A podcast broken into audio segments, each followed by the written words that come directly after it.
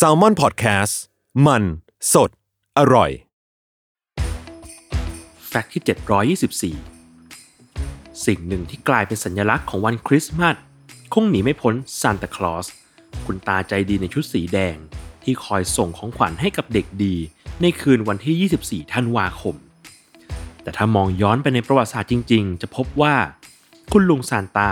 ไม่ได้เกิดมาพร้อมกับชุดสีแดงหนวดสีขาวและพุงโล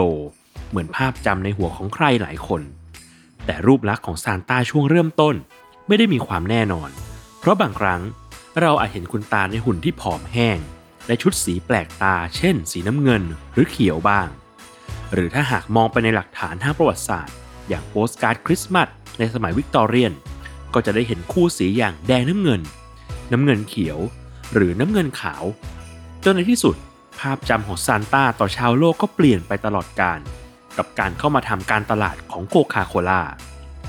ช่วงปี 1931 บริษัทน้ำอัดลมชื่อดังโคคาโคล่า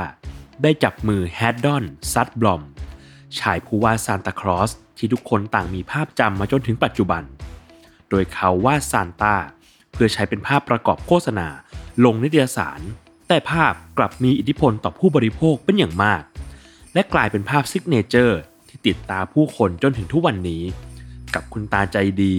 ใส่ชุดสีแดงสลับขาวเคราขาวและพุงโรด้วยองค์ประกอบที่ถูกจัดวางและออกแบบมาอย่างดีจึงนับว่าเป็นคาแรคเตอร์คลาสสิกที่ประสบความสำเร็จอย่างมากคาแรคเตอร์หนึ่งเลยทีเดียว